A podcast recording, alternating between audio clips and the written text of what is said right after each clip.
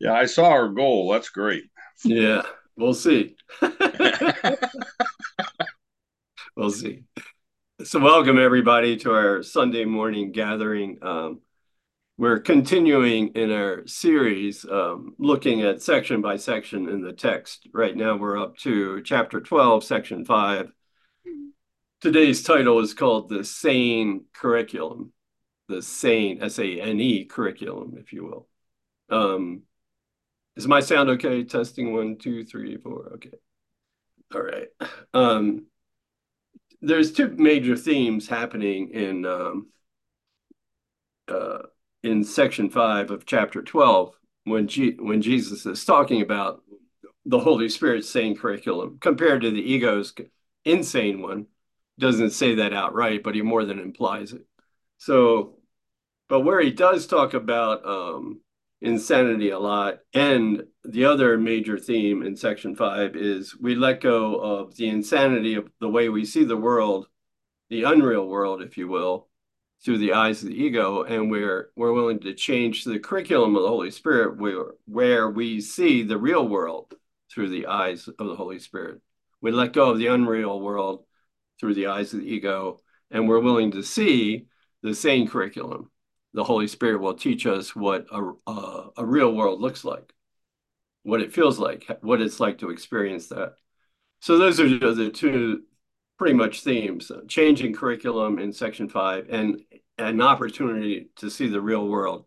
I think he mentions real world like eight times, a lot in those nine paragraphs in section five. Another place where he talks about insanity and the real world a lot letting go of our insanity so we can see the real world is in the review lessons for all the lessons we're doing currently. So if you take a look at lesson 53 on page 86 in the workbook, lesson 53, page 86, each one of these reviews for um, lesson 11, 12, 13, 14, and 15, including today's lesson, lesson 14, each of these reviews mention insanity. it also mentions being able to see something else, the real, something real, the real world, if you will. It's always good to uh, remind ourselves in terms of the metaphysics is um, sometimes I think course students get this a little bit confused, at least in terms of what the chart's trying to portray, is the real world is not something that happens in heaven if it happens anywhere, it happens in this uh, kind of geographical area, if you will, called the called the right mind. Actually, it's just an experience. It's not a place. It's not not. It's something out of time and space. We step out of time and space, holding Jesus's hand, and we have an experience of something else. And we see all these images we made up the way Jesus sees them, that they are unreal. So, I mean, the ironic that irony if uh, to calling the real world you see, this world, when you look through the eyes of the Holy Spirit, calling it real ain't quite that. It's when you realize it is unreal. all the images are just that, they're all images. So the real world is when you see the world and you realize it's not real. And Jesus likes to mess with us a little bit, I think, and he calls that the real world. ain't no real world. it's when you look at the world and you realize it ain't real. You look at yourself and you realize this this stick figure called Tim walking around in it isn't real either. So he's talking about those themes in lesson 53, the insanity of believing it's real, and then the sanity of waking up and realizing it is just that. They're images made up to kind of fool ourselves individually and as collectively that and believe that this world is really real. So he's going to talk about the real world in this set of review lessons. He's going to talk about insanity. Which do you want? Which is a major theme in uh, chapter 12, section 5, making a choice. Once you realize one's really crazy and one isn't, which one would you prefer? And if you prefer the one that's the, the sane curriculum, then you ha- then uh, of necessity you have to ask the Holy Spirit for help to to walk you through that sane curriculum. So right now I'm on page 87 as an opening meditation. uh, it's paragraph four, a review of lesson 14. Today's lesson God did not create a meaningless world. So he says, How can a meaningless world exist? A lot of times when he's talking about a meaningless world, compare he's not quite comparing it. Well, here he is. He's comparing it to seeing a real world. In the early workbook lessons, he's just talking about the way the ego sees everything. He's talking about ego thoughts. He's talking about their projection onto a meaningless world. So, how can a meaningless world, in this case, the unreal world, exist if God did not create it? He is the source of all meaning, and everything that is real is in his mind, is in this experience of oneness in heaven. And then he says, It is in my mind too. Well, kind of, sort of, but not really.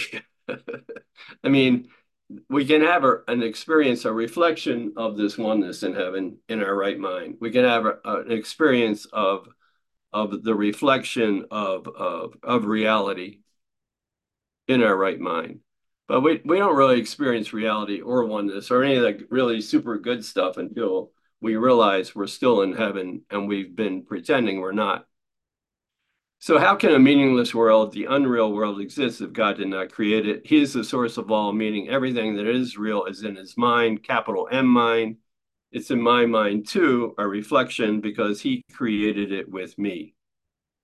Why should I continue to suffer from the effects of my own normal thoughts, which are crazy?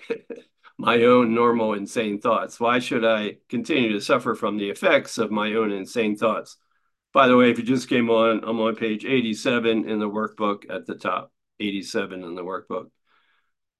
I continue to suffer from the effects of my own insane thoughts when the perfection of creation is my true home, is my home. Let me remember then the power of my decision. I can choose, let go of the ego and I can choose the Holy Spirit and recognize then where I really abide. So lots of comparisons in these review lessons between what's insane and what's sane, what seeing uh, an unreal world is compared to seeing a real world, all from Jesus's point of view. So Jane, you want to read paragraph four, and we'll do that as an opening meditation. Get quiet for a little bit, please. God, excuse me. God did not create a meaningless world. How can a meaningless world exist if God did not create it? He is the source of all meaning, and everything that is real is in His mind. It is in my mind too, because He created it with me. Why should I continue to suffer from the effects of my own insane thoughts when the perfection of creation is my home? Let me remember the power of my decision and recognize where I really abide. Thanks. Wonderful. That's really wonderful. Tim, have you ever heard? Um, I've heard Ken say it several times that the holy instant is the real world. Have you heard Ken say that? Yeah, there's two kinds of holy instants. There's the holy instant where we kind of get a glimpse of the real world, and then there's the capital, super capital H holy instant where we go real world and we don't flip flop. Okay, so, yes. thank you. Yes. Thank so you. We'll get, we'll get quiet for a little bit. Let let some of that sink in. All right.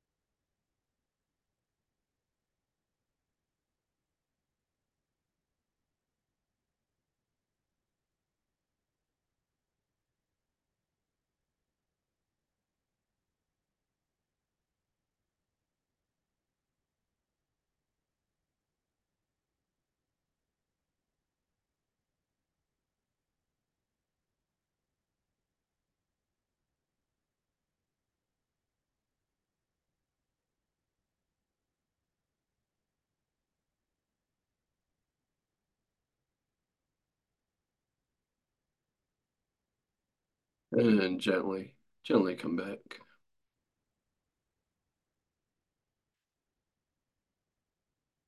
Okay. If we have time at the end of class, we might go some some through some more of this insanity versus sanity, uh, meaningless world versus real world. Usually we don't, but we'll see. but for now, let's look at chapter 12, section 5.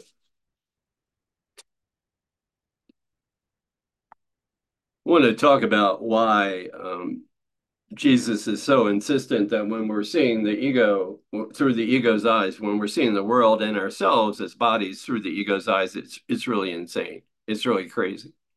Because what a good definition, at least from Jesus' point of view, is is you see something that's not real, but you get yourself to believe it's real. That's what he's calling insane. And usually when you begin to wake up to that you are insane, you're a little less insane than you were two seconds before that because you're beginning to realize most insane people don't know they're insane.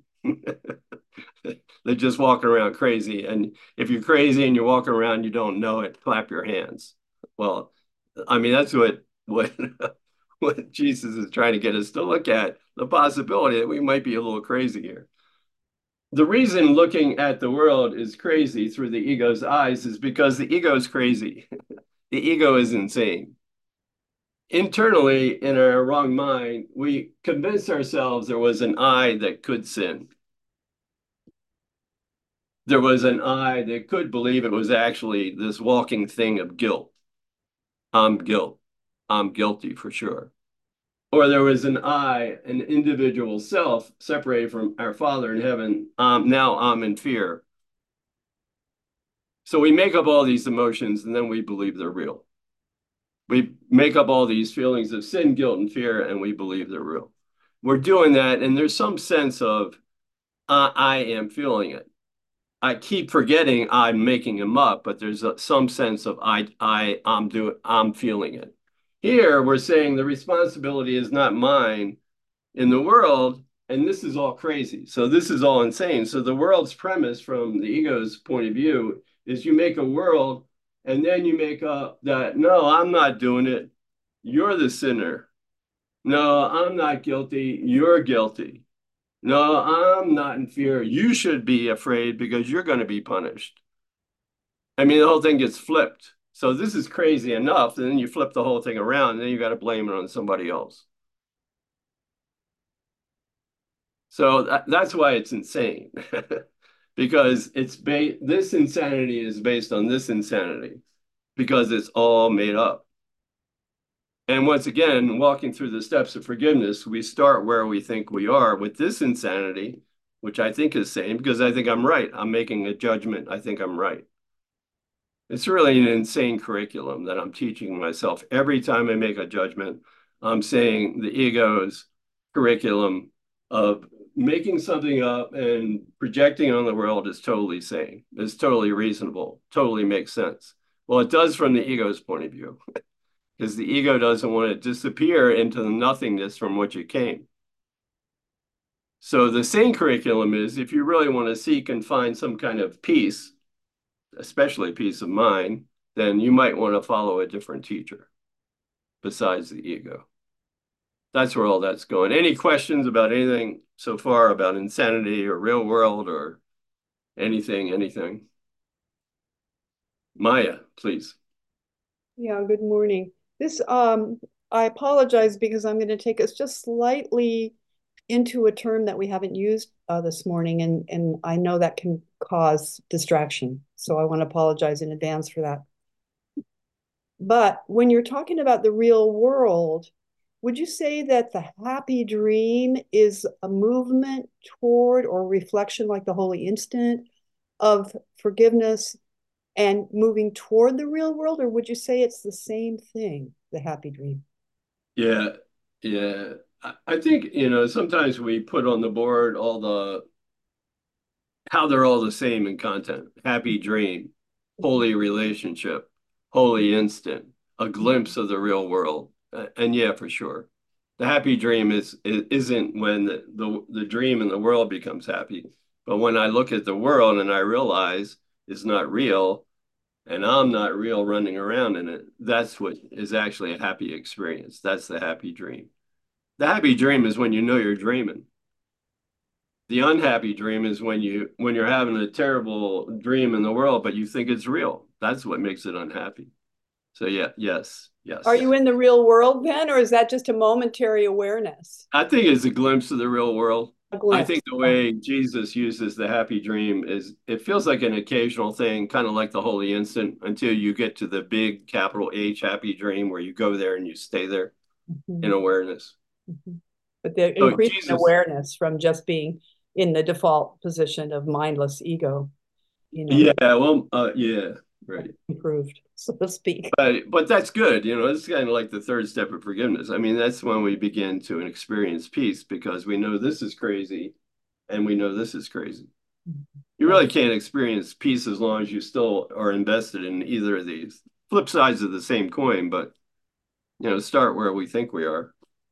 You're the center. Am I willing to lay that down a while? Yeah. But happy dream, yes. I think in content they're all the same. Yeah. And I would say the way Jesus uses it, especially in the section called Happy Dream, it feels like we step in and out of it.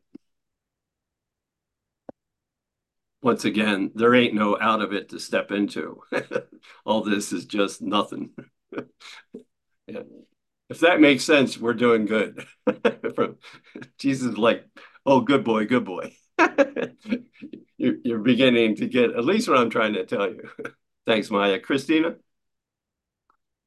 Uh, okay, so like you just said, you can step in and out of this. So the happy dream can be experienced like in holy instants. When we experience like a holy instant, and then we're like seem to be checked out, you know, a little bit. so, uh, yeah, it, it seems like a time thing. I remember I used to see how long I could stay in a holy instant, which of course really kind of blew the holy instant. Because as soon as you start counting the seconds, minutes at most, you know, you kind of thrown back into the world of time and space. So, yeah. The, the good thing about the holy instant is you know there ain't no other instance outside of it, even though you made them all up and you actually believed them. You look back and kind of smile at it. Yeah. Thanks, Christina. And Lynn, you got anything? Yes. yeah, yeah. There's a place in the manual where he says the awareness of dreaming is the function of God's teachers. Like to to carry that aware, awareness with it, which to me seems like saying forgiveness is the function of God's teachers. I mean, we just don't log into whatever we're seeing and feeling and thinking and believe that it's real. So, you know, part of the dream. Yeah. Thanks. Yeah.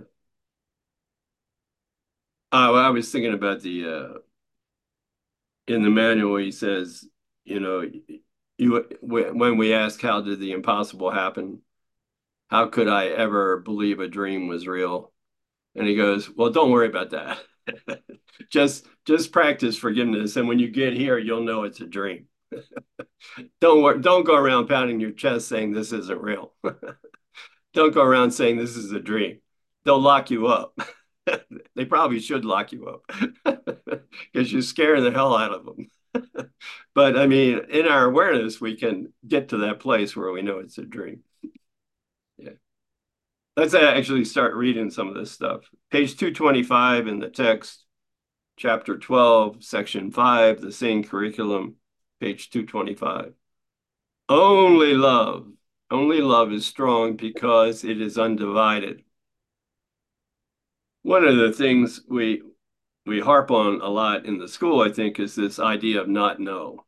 We don't go directly to love, but we we say no to what isn't love, if you will. I don't want to do what isn't love anymore.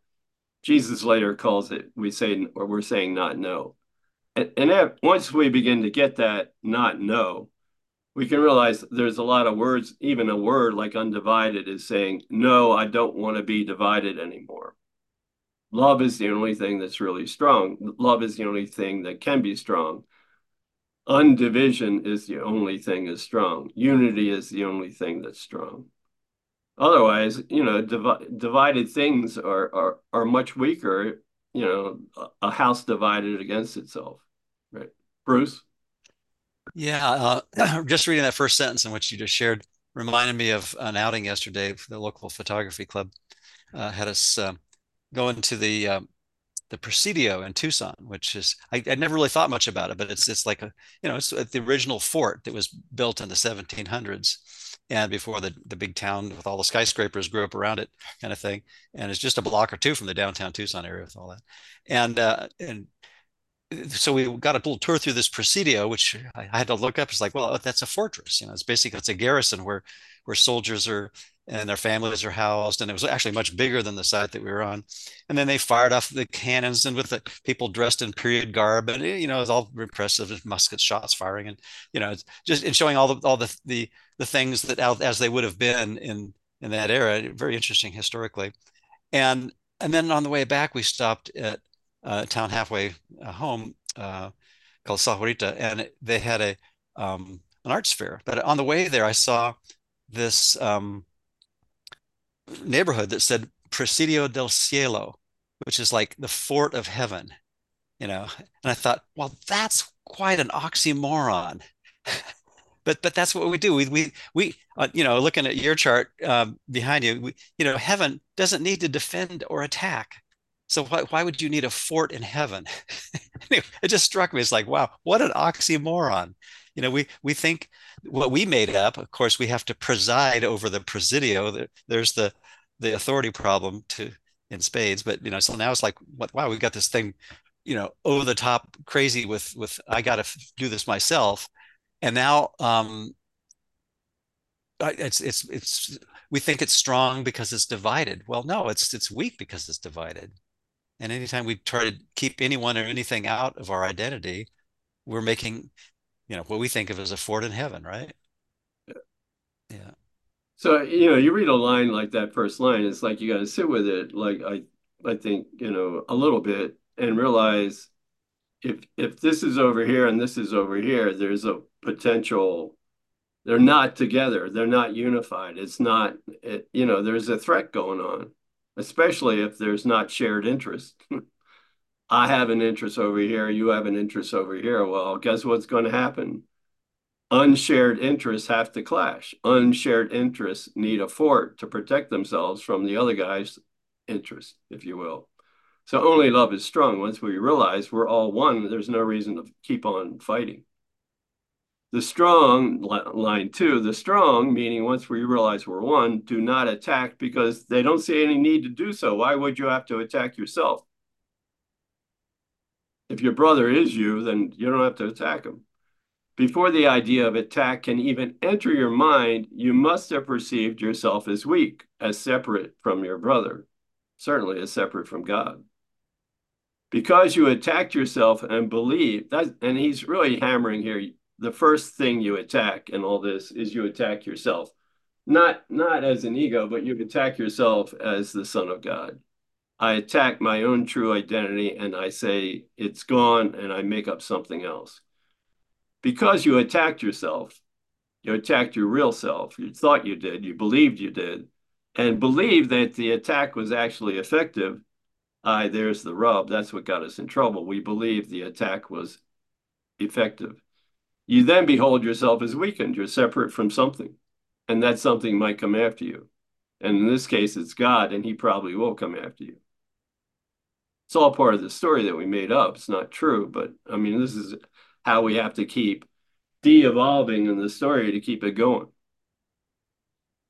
Because you attacked yourself and believed that the attack was actually effective, you behold yourself now as weakened, no longer perceiving yourself and your brothers as equal or you and God as with the same content, and regarding yourself now as weaker, you attempt to equalize.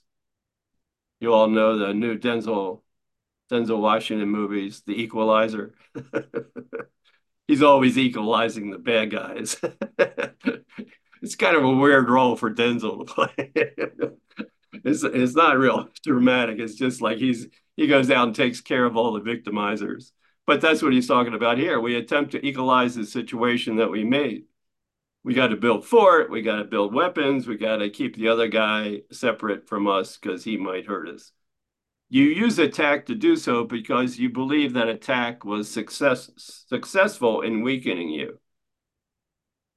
A lot of times, at least when I was reading this for the first time, I had to um, use the word judgment instead of attack because I wasn't always blatantly, most of the time, I wasn't blatantly attacking somebody else. But the judgments that were going on inside my head were pretty consistent. so you judge, you use judgment to do so because you believe that judgment was successful in weakening you. We first thing we judged what we was that we we could actually not be the son of God anymore and then how terrible that was. And then we're often running weaker than we were before, believing we're weaker. Maya? Yeah, I um I thought I detected a uh, something I recognize in myself in you, and it's surely at least a projection, which is that uh, when you said, of course, it's not really necessarily an attack, but it's a judgment. We want to soften it down. You know, it's like, oh yeah, that's not really an attack. I've been listening to one of Ken's old audios, and right at the moment, I don't have at my hand fingertips which one, but he actually made the statement: a body is an attack. Period. If you think you're in a body, that's an attack, and that's really hard for people to swallow who aren't uh, uh, Ken Ken Wapnick students. But just thinking you're a body is an attack and if you if you take it at that level what's nice about it is it actually to me for me it it, it really softens the temptation to feel guilty and feel bad about myself for being a body. That i can just say yeah that's that's what that's what uh, thinking you're believing you're a body is. And then the word attack becomes less horrific. Not that we don't want to uh, that we don't want to start attacking because it's not so bad you know? Anyway thanks. Yeah.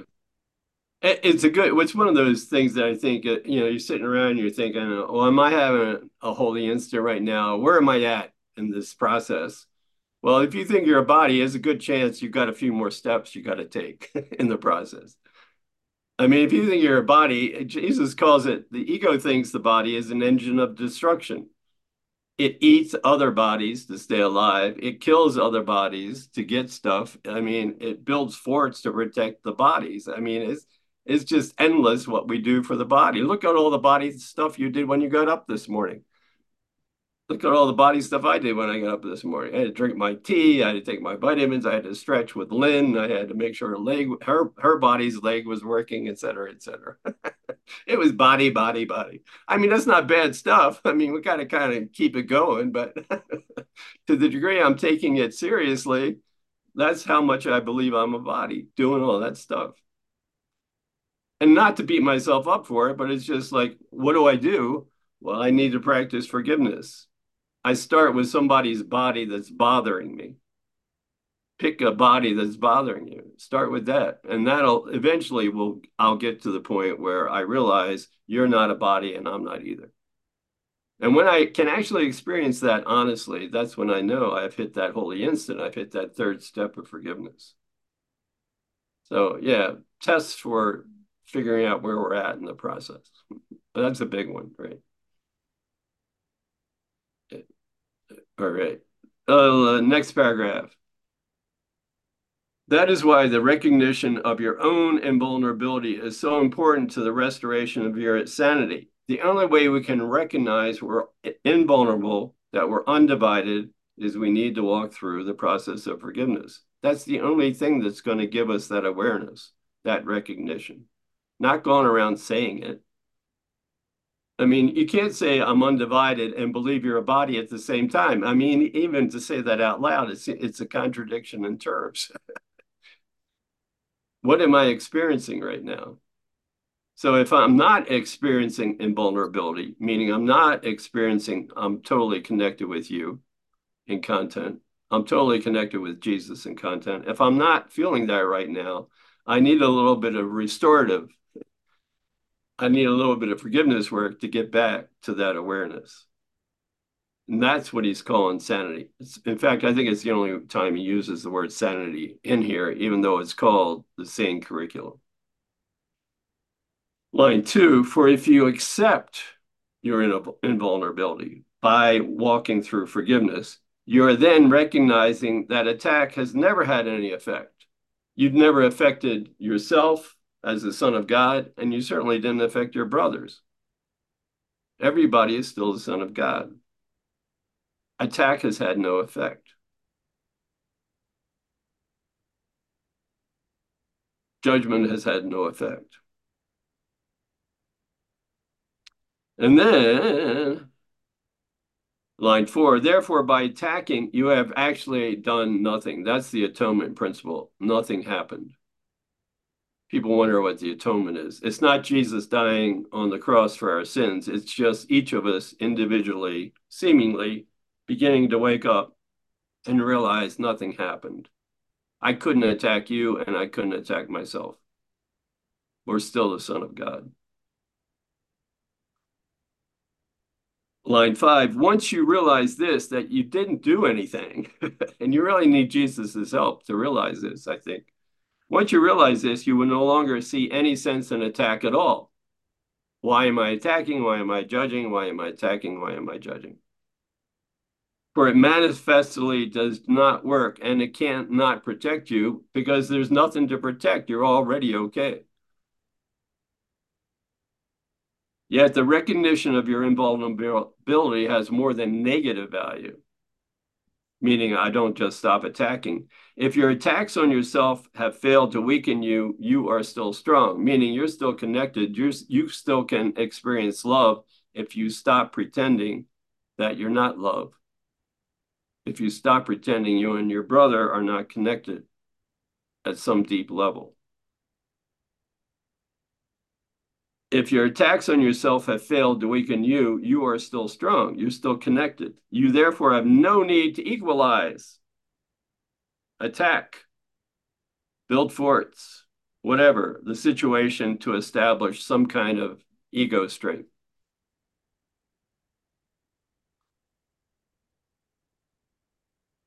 it gets better. I mean, we're trying to get to that third, holy instant, right? Paragraph three, you will never realize, however, you will never realize the utter uselessness of attack only by, the only way you can wake up is by recognizing that your attack on yourself has no effects. This is where we believe the attack on ourselves had effects this is where we believe we actually sinned. We're actually feeling guilt. We're actually terrified God's going to punish us for what we did. All that evaporates. All those crazy feelings evaporate if and when I'm willing to step outside this identification, holding Jesus's hand and look at the silliness of it. Because he knows it's silly. I just have to invite him into that situation or this part of the process to help me realize I'm still loved. I still am loved. You will never realize the utter uselessness of attack until you recognize that your attack on yourself has had no effects. I couldn't leave heaven. I couldn't separate from Jesus. Whatever ways you want to describe that experience in that moment.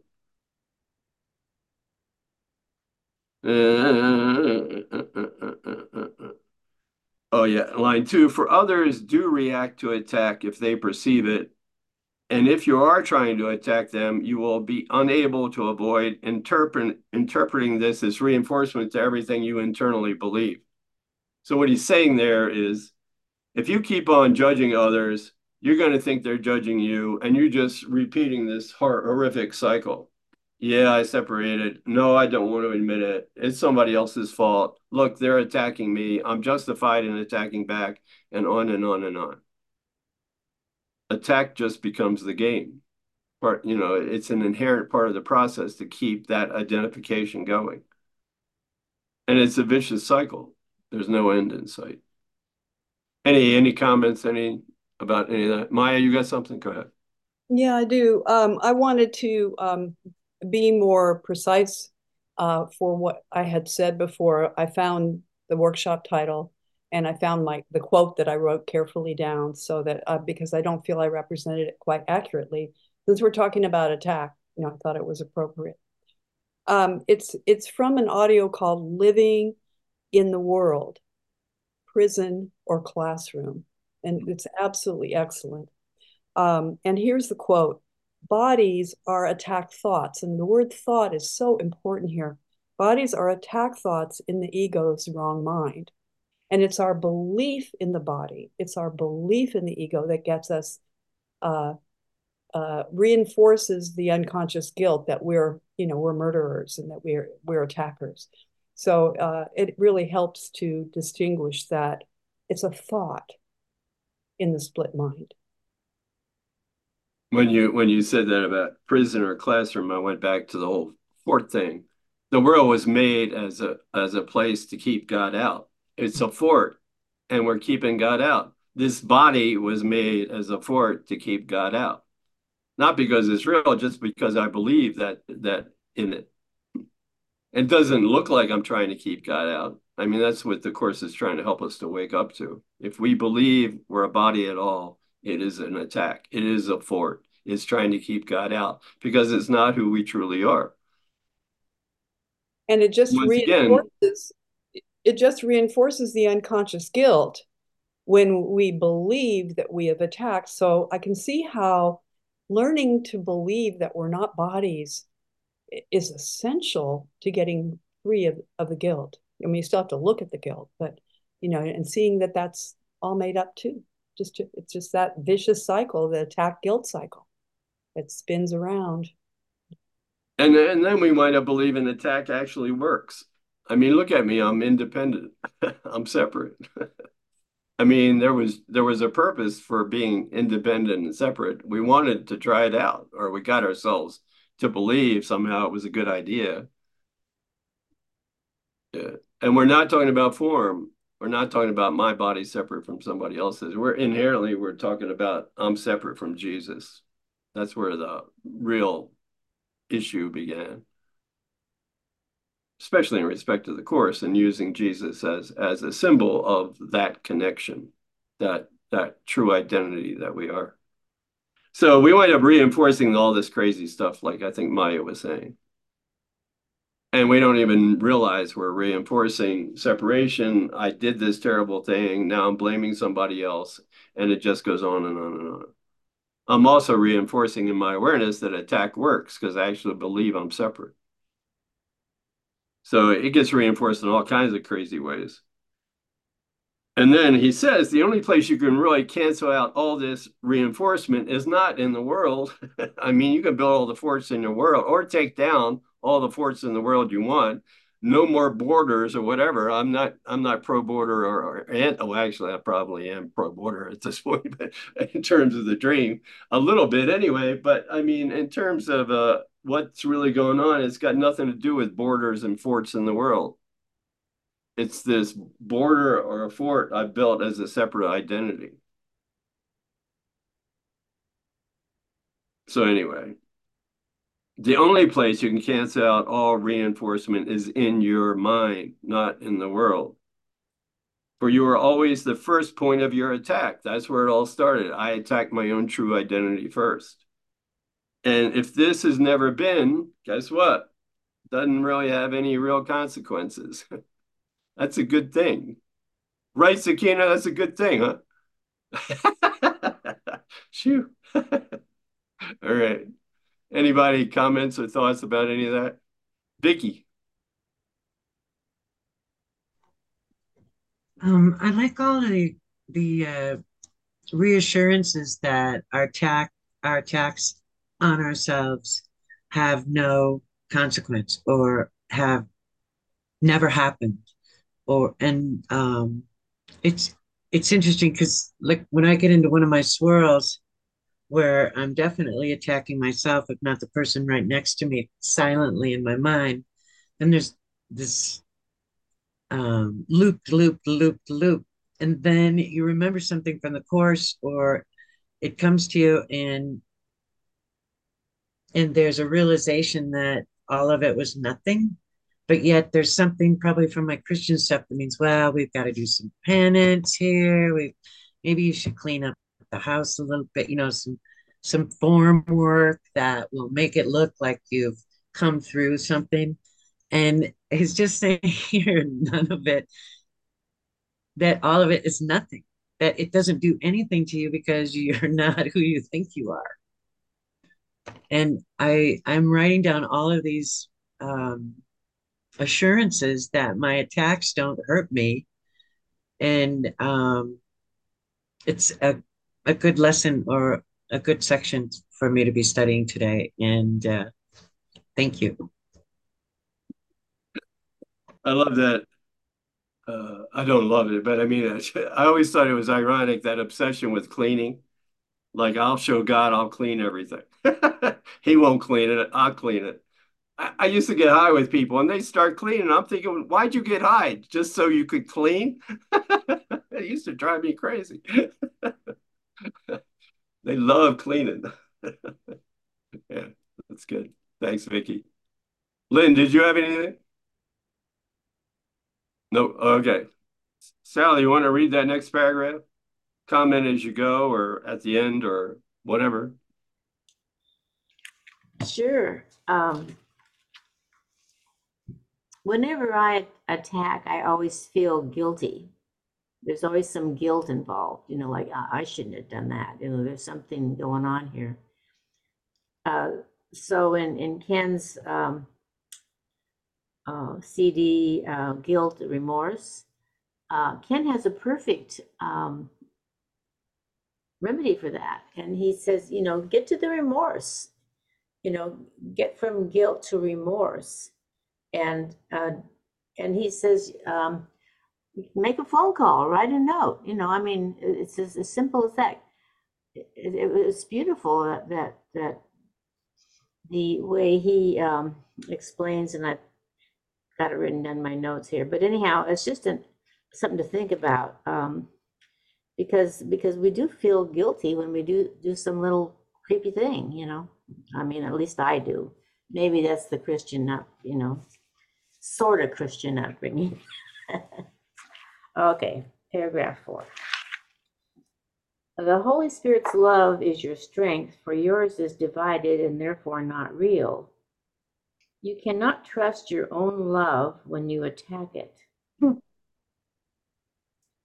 You cannot learn of perfect love with a split mind because a split mind has made itself a poor learner. You tried to make the separation eternal because you wanted to retain the characteristics of creation, but with your own content. Sure. The yet creation is not of you, and poor learners do need special teaching. Um, well, there, you- there's the Holy Spirit's love is your strength, uh, for yours is divided. Uh, you cannot trust your own love. Well, Jesus, you know, tells us we don't we don't know what love is. we so that's one of our, our problems is trying to figure out what love really is. Um, uh, you cannot learn a perfect love with a split mind. So we're uh, we're in la la land there. But So were you, did you feel insulted, Sally, when he called you a poor learner? no, Okay. I know I am. I know the truth of me. You talking about me? He's talking, yeah, yeah, you, you, you. Right.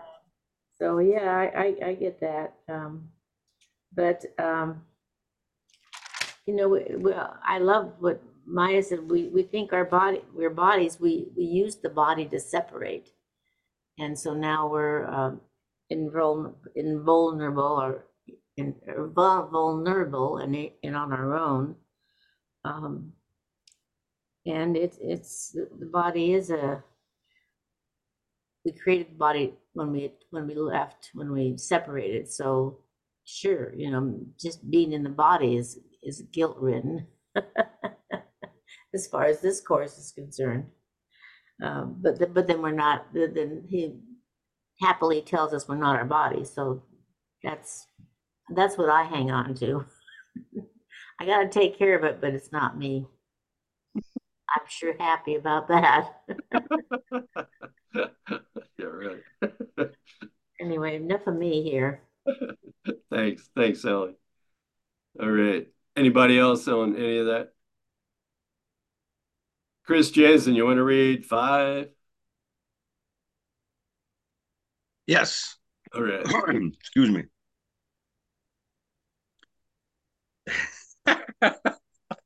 Boy, do I want to read paragraph five.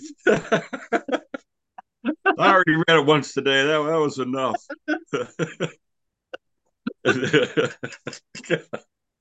oh, God. I'll see if I can't get through it.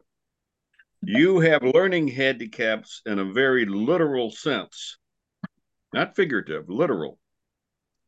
There are areas in your learning skills that are so impaired that you can progress only under constant, clear cut direction provided by a teacher who can transcend your limited resources. Hooray for special ed teachers, huh?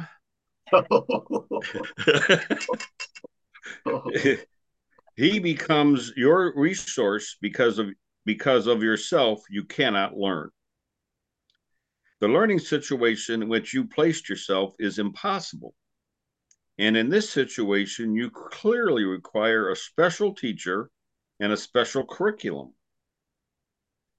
poor learners are not good choices as teachers either for themselves or for anyone else you would hardly turn to them to establish the curriculum by which they can escape from their limitations. I'm going to have to read that one again. You would hardly turn to them to establish the cur- curriculum by which they can escape from their limitations. If they understood what is beyond them, they would not be handicapped. So you're not really looking for help from other people that are just as lost as you are or thinking that you're a pretty good teacher and everything. I've uh, recently been, uh, especially with today's uh, lesson, just sensing, uh, you know, sort of nothing means anything and and all that, and uh, a sense of relief from it. Just looking at the world and, and this is not real, and I give all the meaning this has for me, and it's like uh, a sense of relief has come with all these because it's like Thank goodness. Thank goodness. And that paragraph is, uh, I think I might have put some emphasis, might made it even sound like somebody who's trying to make me feel guilty. And I don't think Jesus ever does that. He's just very as um, direct and politely as he can, telling you um, you can't learn this course by yourself. And I've heard that a lot in this class has been very helpful to realize don't try to read this on your own um, meaning don't don't read it as an ego. Don't read it as oh I can do this. You know I'm going to set a goal to uh, really understand this stuff. I, I set a goal to listen to Ken and all the chapters and everything, but I know partly that was an ego goal to listen to his DVDs and everything. So I'm going to get through this all this uh, text and be enlightened. And when I got to uh, sometimes two hours. Well, that was too long. I started to break it down an hour here, an hour there.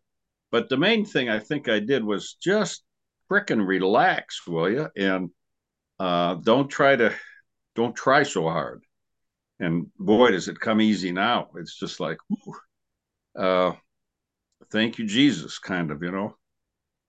So anyway, I could kind of uh, laugh at this because I also think of you know when we work when you work with somebody that does have a handicap that whatever it is physical or mental or something and they literally cannot uh, walk by themselves or read or they're dyslexic or something that you can't blame them uh, and they literally need a special teacher. And I think that's what he's saying here. We, if you're as long as you're going to go with uh, you're mm-hmm. the ego, you you're you're stuck, and you have a so he I don't think he called it a severe learning disability, impaired that you can uh, your learning skills are so impaired that you can progress only under constant, clear cut direction provided by a teacher who can transcend your limited resources. Well, thank God we have one. You know, it's kind of like uh, um, if I can get to the point where I will trust that. And I think, though, that sense of um, um, relief is a sign that I have. At least I'm going in that direction. Now, Tim, did you pick that paragraph just for me? You'd read it this morning and said, "This is Chris has got to read this because he's a dumb numbskull." okay, thank you. I'm not sure if you're saying yes or no, but oh, good. Did well. uh. Thanks, Chris. Bruce. I, I think we're all in the same remedial classroom and we all need the same special ed teacher. Thank you, Holy Spirit.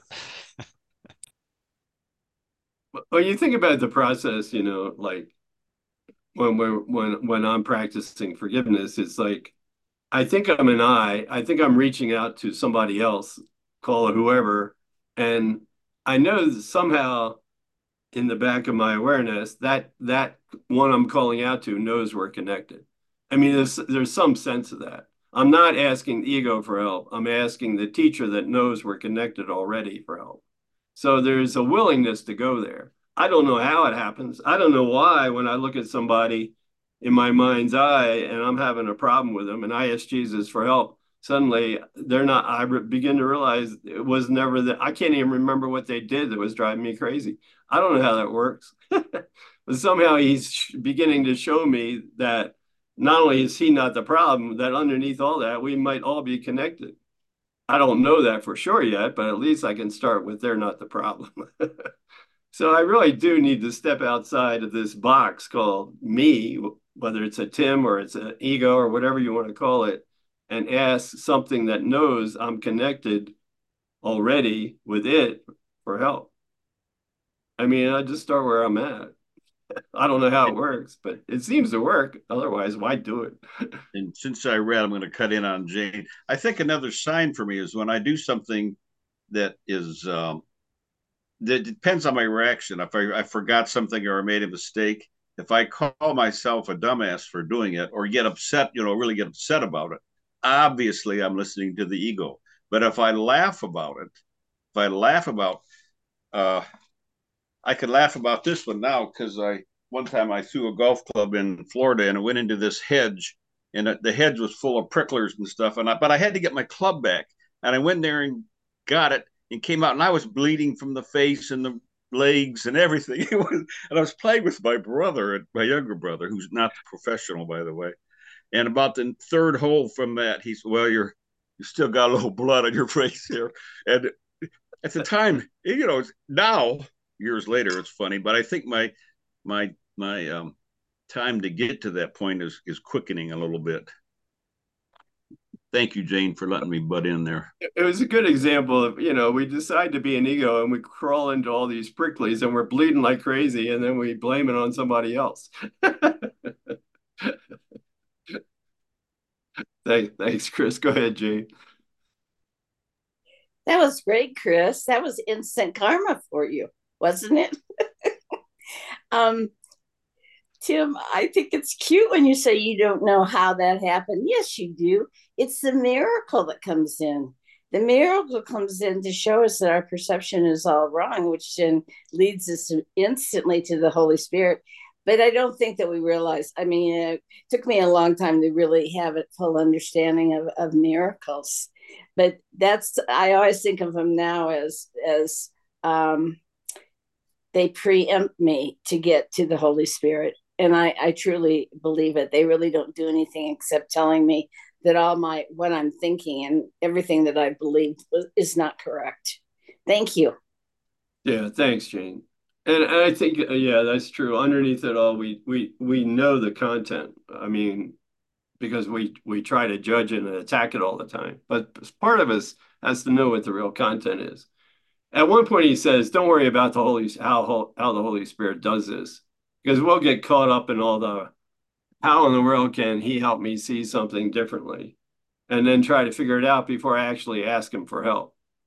So, I mean, we don't have to like. And how can the ego understand anything like that? So, I mean, I mean, the ego does not understand connection. So, yeah. Uh, uh, Marissa, then Anna. Thanks, Shane. Hey, everybody. Uh, sorry to be off of video today, but you'll be thankful that I'm not on video. Um, just was uh, commenting on what was said that uh, what Chris uh, was reading. I think it takes insult and injury for Jesus to lure us into the holy instant. Uh, he, you know, is explaining the truth that we are poor learners and that we don't know what the heck we're talking about or what we're seeing and that we're insane. And since, I mean, Vicki said earlier that nothing happened. And since um, it takes us to be in the holy instant to realize that nothing happened and that we are sinless, I think uh, this is one of his squirrely ways of bringing us there, you know, just kind of showing us what the truth is in our daily existence. And you could say this about any paragraph in the course, but how he lures lures us by being just very blatant about our learning is is such a uh, you know it's it's refreshing on the one hand a slap in the face on the other but such uh, such good learning such practical learning that he bring us from uh, if, the, world was made as an attack on god then what we're doing here is all attack that's our identity so the only way out of that and out of that feeling of sin and the self accusation is to, to take us where he's leading us and luring us to so beautifully in this passage. Thanks, Chris, for reading it so nicely and your comments. Thanks, Marissa. Were you calling Chris Jansen squirrely or Jesus squirrely or both? I guess Jesus, but uh, Chris was, was more prickly because he fell into the bush to look to procure his iron or driver. I don't know what you were using. or putter. Or were you putting at the time? okay, thanks. Yeah, I didn't fall in. I climbed in on purpose to get my club back. That's the perfect metaphor for what yeah, we do yeah. every day, right? climbed into the hole, yeah. Exactly. Thank you. Thanks. Anna, please. I was um I was looking for how to raise my hand. I don't know why it changes each time on different I don't know. Anyway, um I what I wanted to comment on of my own experience in the last paragraph um was the la was was the line that says um you tried to make the separation eternal because you wanted to retain the characteristics of creation but with your own content. And in my mind, I read it as with your own content, which which made me laugh because it's like as long as I think I'm happy, as long as I think I'm content, you know, I'm just going along with me, me, me, my autonomous, independent, glorious individuality. And um and then like the next paragraph that also I loved how Chris read it and um your comments Chris. I the first line is you have learning handicaps in a very literal sense. And then oh my gosh now I'm going into like golf handicaps like my victimized handicaps. Anyway and then the last line says if they understood what is beyond them they wouldn't they would not be handicapped. Meaning for me i what i saw was as long as i think that i know you know as a and I can and I can sit in this place in myself and feel it like, oh, I I have superior knowledge and awareness and I think I know. That's my handicap is believing that I know something. And as long as I understand that this is all beyond me and I need to be taught, then I'm actually sitting in the student's seat um, and possibly can teach from that place. Or in my in my language more like share which is something that i want to do. I want to be sharing truth rather than um, yeah. So it goes back to the belief of of that I that I know something, you know, in my in my small mind, I guess. Yeah. Oh, yeah, you got me thinking about the word handicaps. I mean, with the way we use it, it seems to be something inherent that happened to me. Like I didn't have any, I didn't choose to have these handicaps. But the way Jesus is describing it, they're not inherent handicaps or what are Chris chose to believe that he if he dives into the pricklies, he'll feel some kind of co- content. I like that. Jesus is pretty tricky when he does double meaning on those words. He knows what he's doing. Your own your own happiness and you'll have your you'll be happy if you jump into the pricklies. That's what we convince ourselves of. That's just a choice to believe that. Yeah, that's good. Thanks, Anna. Bruce. Yeah, along the lines of Marissa's comment about uh, uh, this squirrely thing, I think I th- realizing you know we're all nuts here, and Jesus is just gathering the nuts here so he can you know give us his, his curriculum. Um, and then I was thinking about Chris's what you just shared about Chris diving into the the prickly stuff. I was just thinking, gee, this afternoon on my my schedule, I was going to go out and I finished harvesting all five big bins of lemons. Now now I want to voluntarily of my own accord dive into the, the, the lemon tree and and uh, see if I can trim out some more of those those the, the, little dead branches in there that have all the pricklies, so that next time I go in next year, it won't be quite so prickly. So anyway, I'm just I, will I'll I'll try to remember that as I go in there with my pruning shears. that i I, I I volunteered to do this. What a metaphor! Yeah, thank you. Very good. Thanks, Bruce. Maya. Yeah, I just was chuckling inside about the um, ego in the in the so-called world. The ego's definition of handicap, um, you know, it's PC to say special, right? So then the whole thing really uh, deepens in its absurdity that because we talk about special needs and it's it's really a euphemism for you know thinking that someone is less than you are you know and feeling superior to them or patronizing them and and so all of that is just the convolution of the way that the thought system of the ego you know and the complexity of it the way it works. Yeah. Yeah it's a good point. Every chosen handicap that i believe in is all about specialness.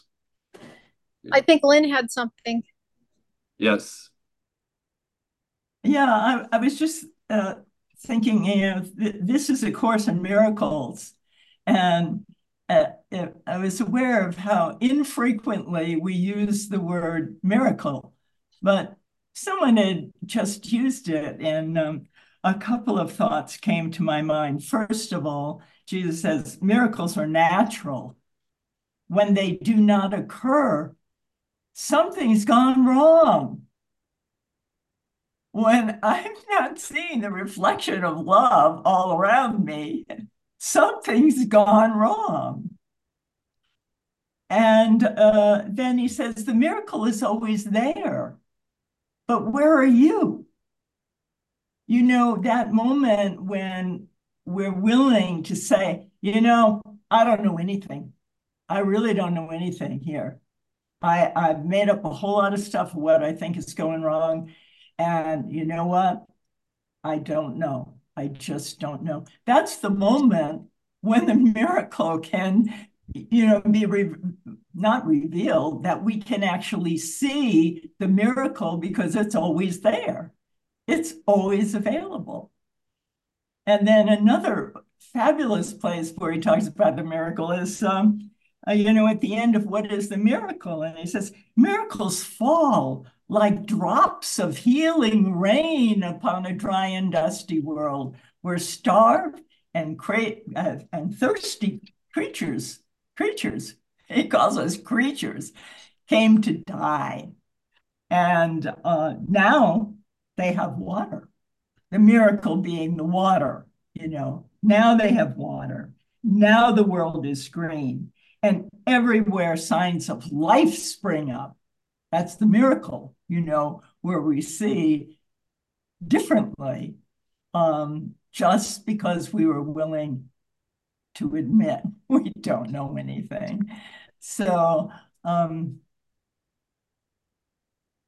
yeah, that's it. Love the miracles are here and they're all around us, and we'll see them only when we're willing, willing to see what's really there. Yeah, thank you. I just had this image of I'm standing here like this, and I'm telling Jesus, I can't see the miracle. I can't see the miracle. And he's like, Well, let me help you take your hands down. oh, oh, this is the handicap. I got my hands up over my eyes. I can't see what's happening. yeah. Thanks, thanks, Lynn. Bruce. Um, yeah, I was just thinking that you know, in the the Urtext, the, the uh, original version before it was published, uh, maybe it really said, "All my bro- brothers are special ed." That's good. All right. Let's see. Oh, Marissa has some. Just following up what Lynn said, uh, the recipe to reject a miracle would be self accusation, whether projected or injected. That's the best way to shoo it away. Mm. Judgment, Mm. AKA judgment. Thanks. Very good. All I'm right. just reinforcing stuff in myself. So, which this group is just, they're, you're all gems for helping me do that. Thank you. Thank, thanks, Marissa. Myra, you want to read paragraph six and seven and comment as you go, please? Okay, thank you, Tim. Okay. You do not know the meaning of love, and that is your handicap. So, and we all have that in common. Do not attempt to teach yourself what you do not understand. And do not try to set up curriculum goals where yours have clearly failed. Very good advice, yeah. Your learning goal has been not to learn. oh, I love his way of being being funny. Yeah, his sense of humor. Your learning goal has been not to learn, and this cannot lead to successful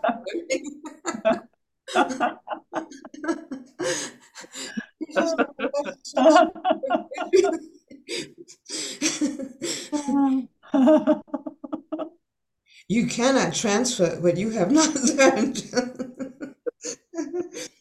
And the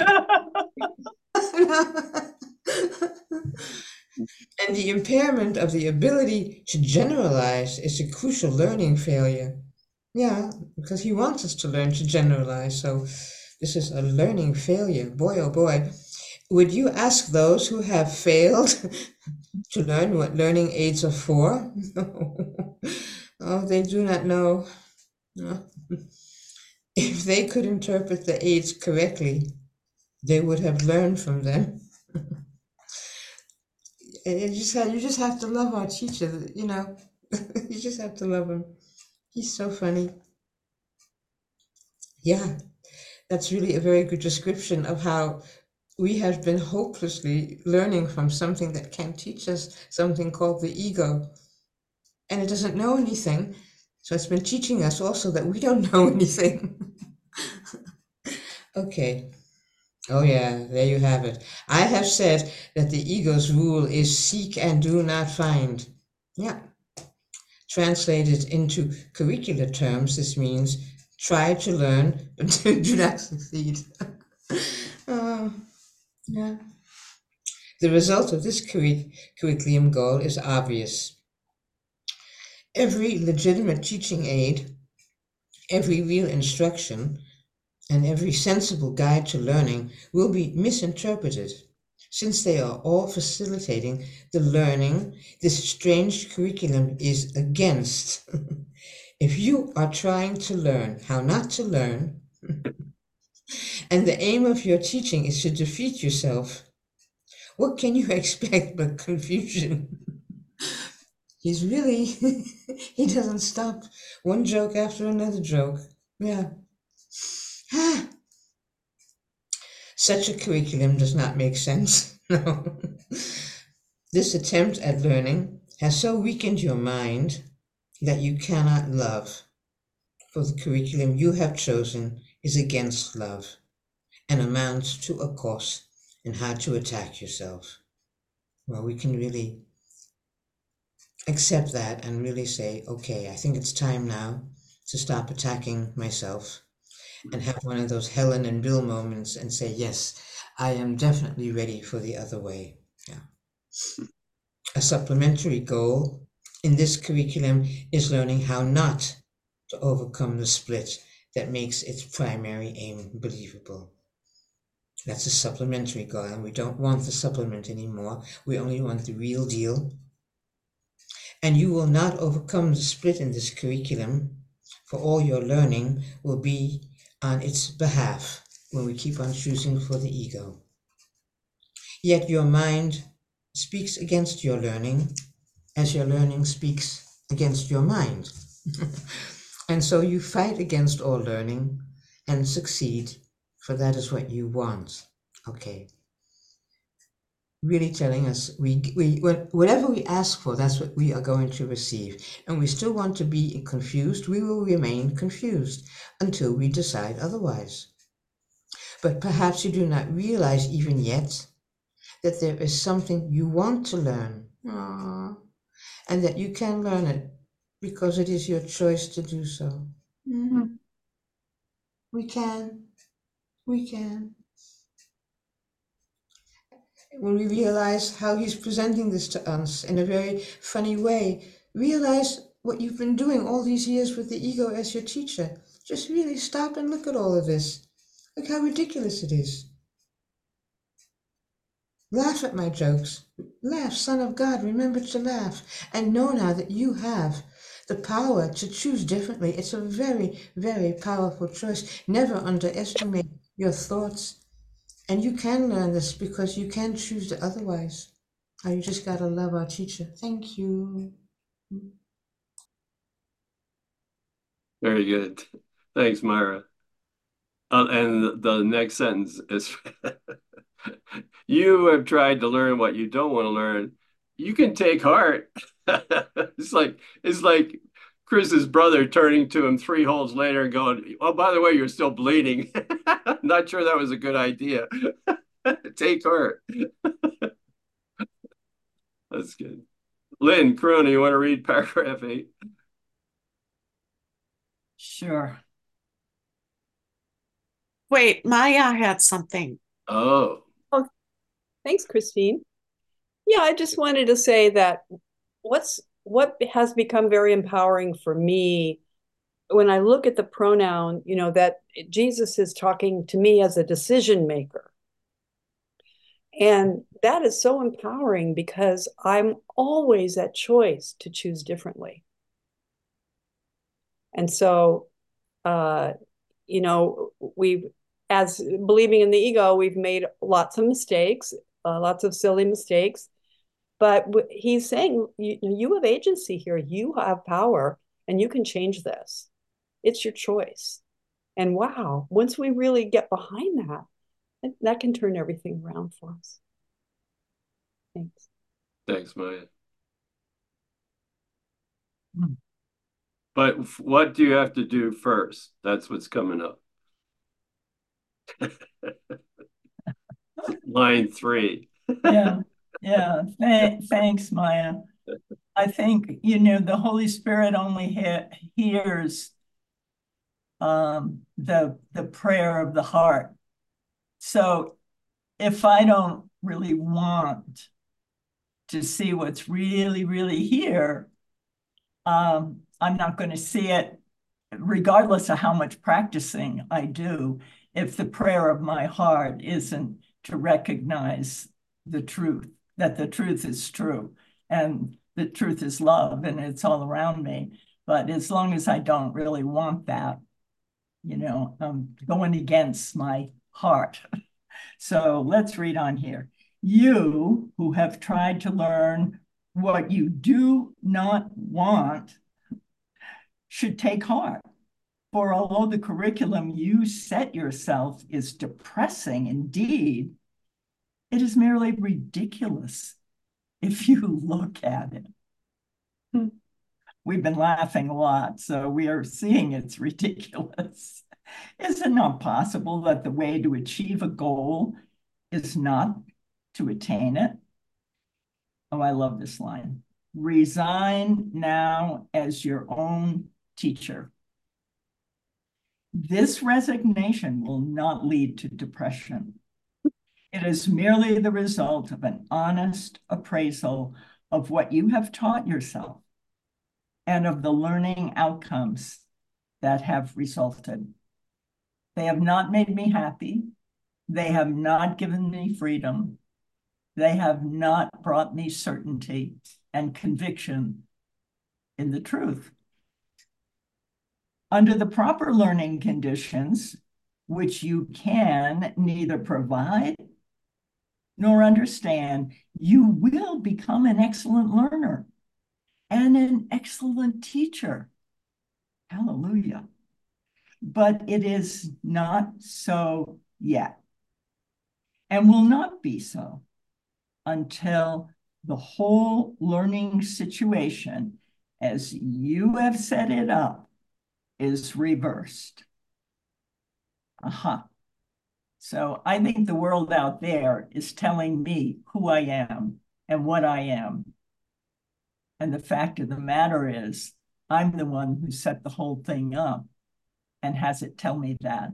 I need to choose a different teacher. I need to choose a teacher of love. I need to choose the Holy Spirit. It's just that simple. Thank you. Hmm. I set it up. It's possible I can change it. Yeah. Uh, Bruce? Yeah, that uh, third sentence pairs nicely with uh, one that's often combined with it is uh, chapter 28, section 1, paragraph 7, sentence 1. Remember nothing that you taught yourself, for you were badly taught. more, more, more wonderful ego lampooning from uh, Jesus, Holy Spirit. Yeah, thanks. Yeah. Whew. All right. Paragraph nine. Jim Tynan, you want to read nine? Thanks, Lynn. Thanks, Bruce. Sure. Paragraph nine. Your learning potential, properly understood, is limitless because it will lead you to God. You can teach the way to Him and learn it if you follow the teacher who knows the way to Him and understands His curriculum for learning it. The curriculum is totally unambiguous because the goal is not divided and the means and the end are in complete accord.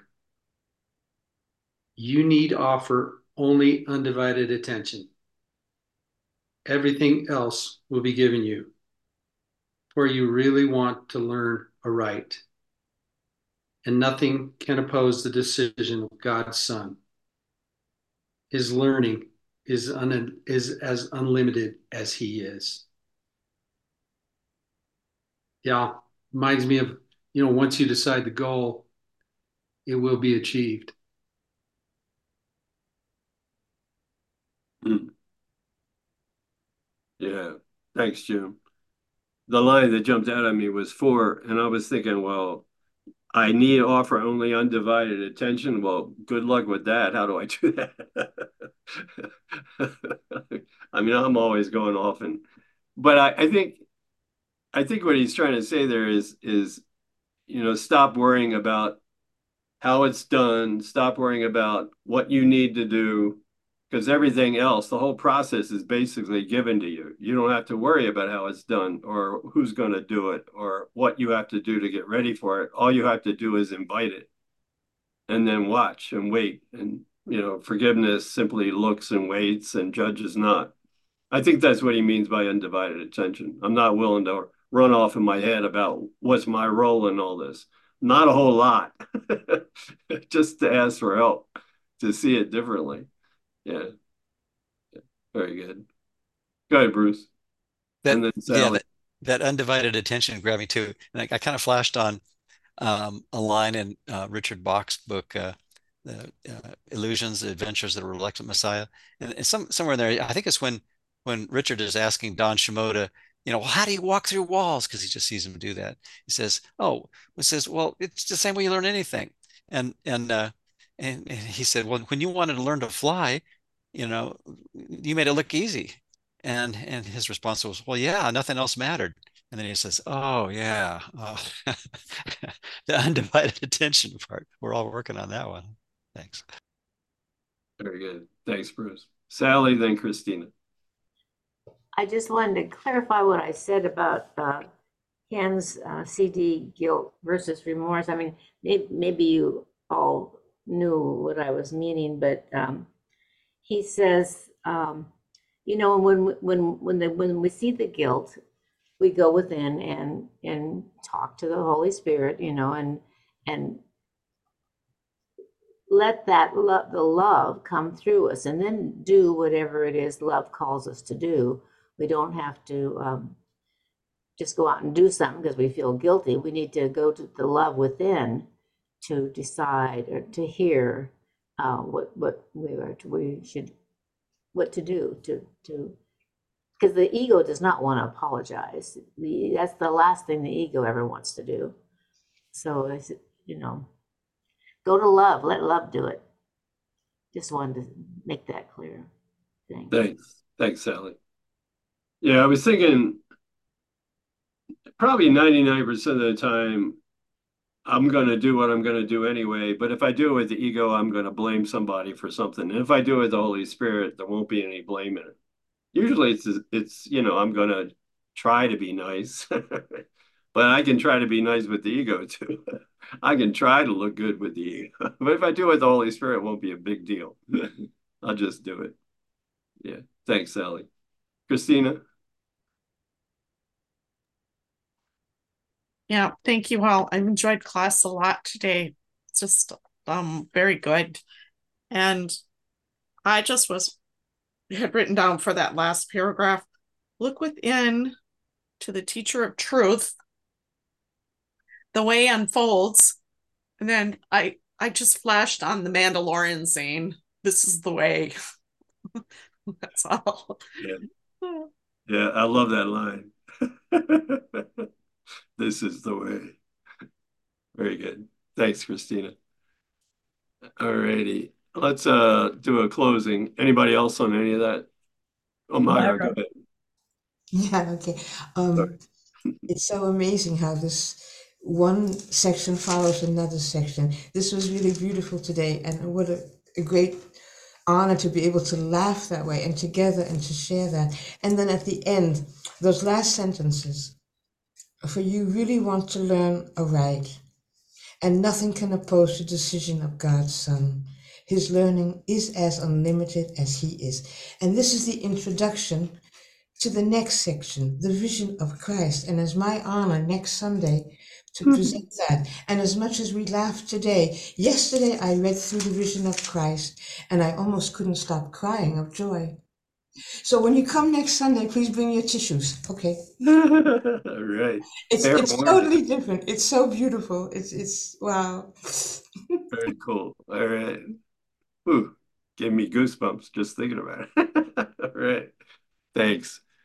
Okay, let's uh let's uh do a review of tomorrow's lesson, lesson 15. I'm on page 87 in the workbook. Talk about it a little bit. Page 87 of the workbook is paragraph five, a review of lesson 15. Tomorrow's lesson, my thoughts are images that I've made. My thoughts are images I've made. and so everything is a reflection of our thoughts. So it's going to be a reflection. Everything we think we see in the world is going to be a reflection of this basic thought. I'm separate and I attacked, or this basic thought, that's absolutely silly. I can't separate, I can't attack. So it's the world's going to reflect one of these two thought systems, one of these two purposes. My thoughts are images I've made. Whatever I see reflects one of those two thoughts. It is my thoughts that tell me where I am and what I am. So the ego's thoughts are telling me I'm separate, I'm in a body now, and look whose fault it is I'm in pain, not mine, somebody else. And the, my thoughts from the Holy Spirit's point of view tells me I forgive those images by realizing they are just that. They are images. They're not real. They're not who my brother really is, and they're not who I really am my thoughts tell me, whether it's ego thoughts or Holy Spirit thought, thoughts, tell me where I am. Ego is going to tell me I'm in a world in a body and what I am. I'm separate, alone, and afraid. Holy Spirit's going to tell me I'm not a body. I'm still in God's love and we're all still okay. The fact that I see a world in which there is suffering, loss, death, shows me that I'm seeing only the representation of my, there's that theme of insanity again, my insane, crazy, ego thoughts and I'm not allowing my real thoughts, the Holy Spirit's thoughts, to cast their beneficent light. And then when finally the last line, my will is God's will. I'm not really wanting or wishing anything different from Him, if I'm honest about it. And I will place no other gods before me. I will place no other learning handicaps before me. I will place no other specialness before me and hang on to it. I will place no other gods before me. So, Lynn, you want to read that one and we'll get quiet for a little bit, please. Sure. My thoughts are images that I have made. Whatever I see reflects my thoughts. It is my thoughts that tell me where I am and what I am. The fact that I see a world in which there is suffering and loss and death shows me that I am seeing only the representation of my insane thoughts and I'm not allowing my real thoughts to cast their beneficent light on what I see. Yet God's way is sure. The images I have made cannot prevail against him because it is not my will that they do so. My will is his, and I place no other gods before him.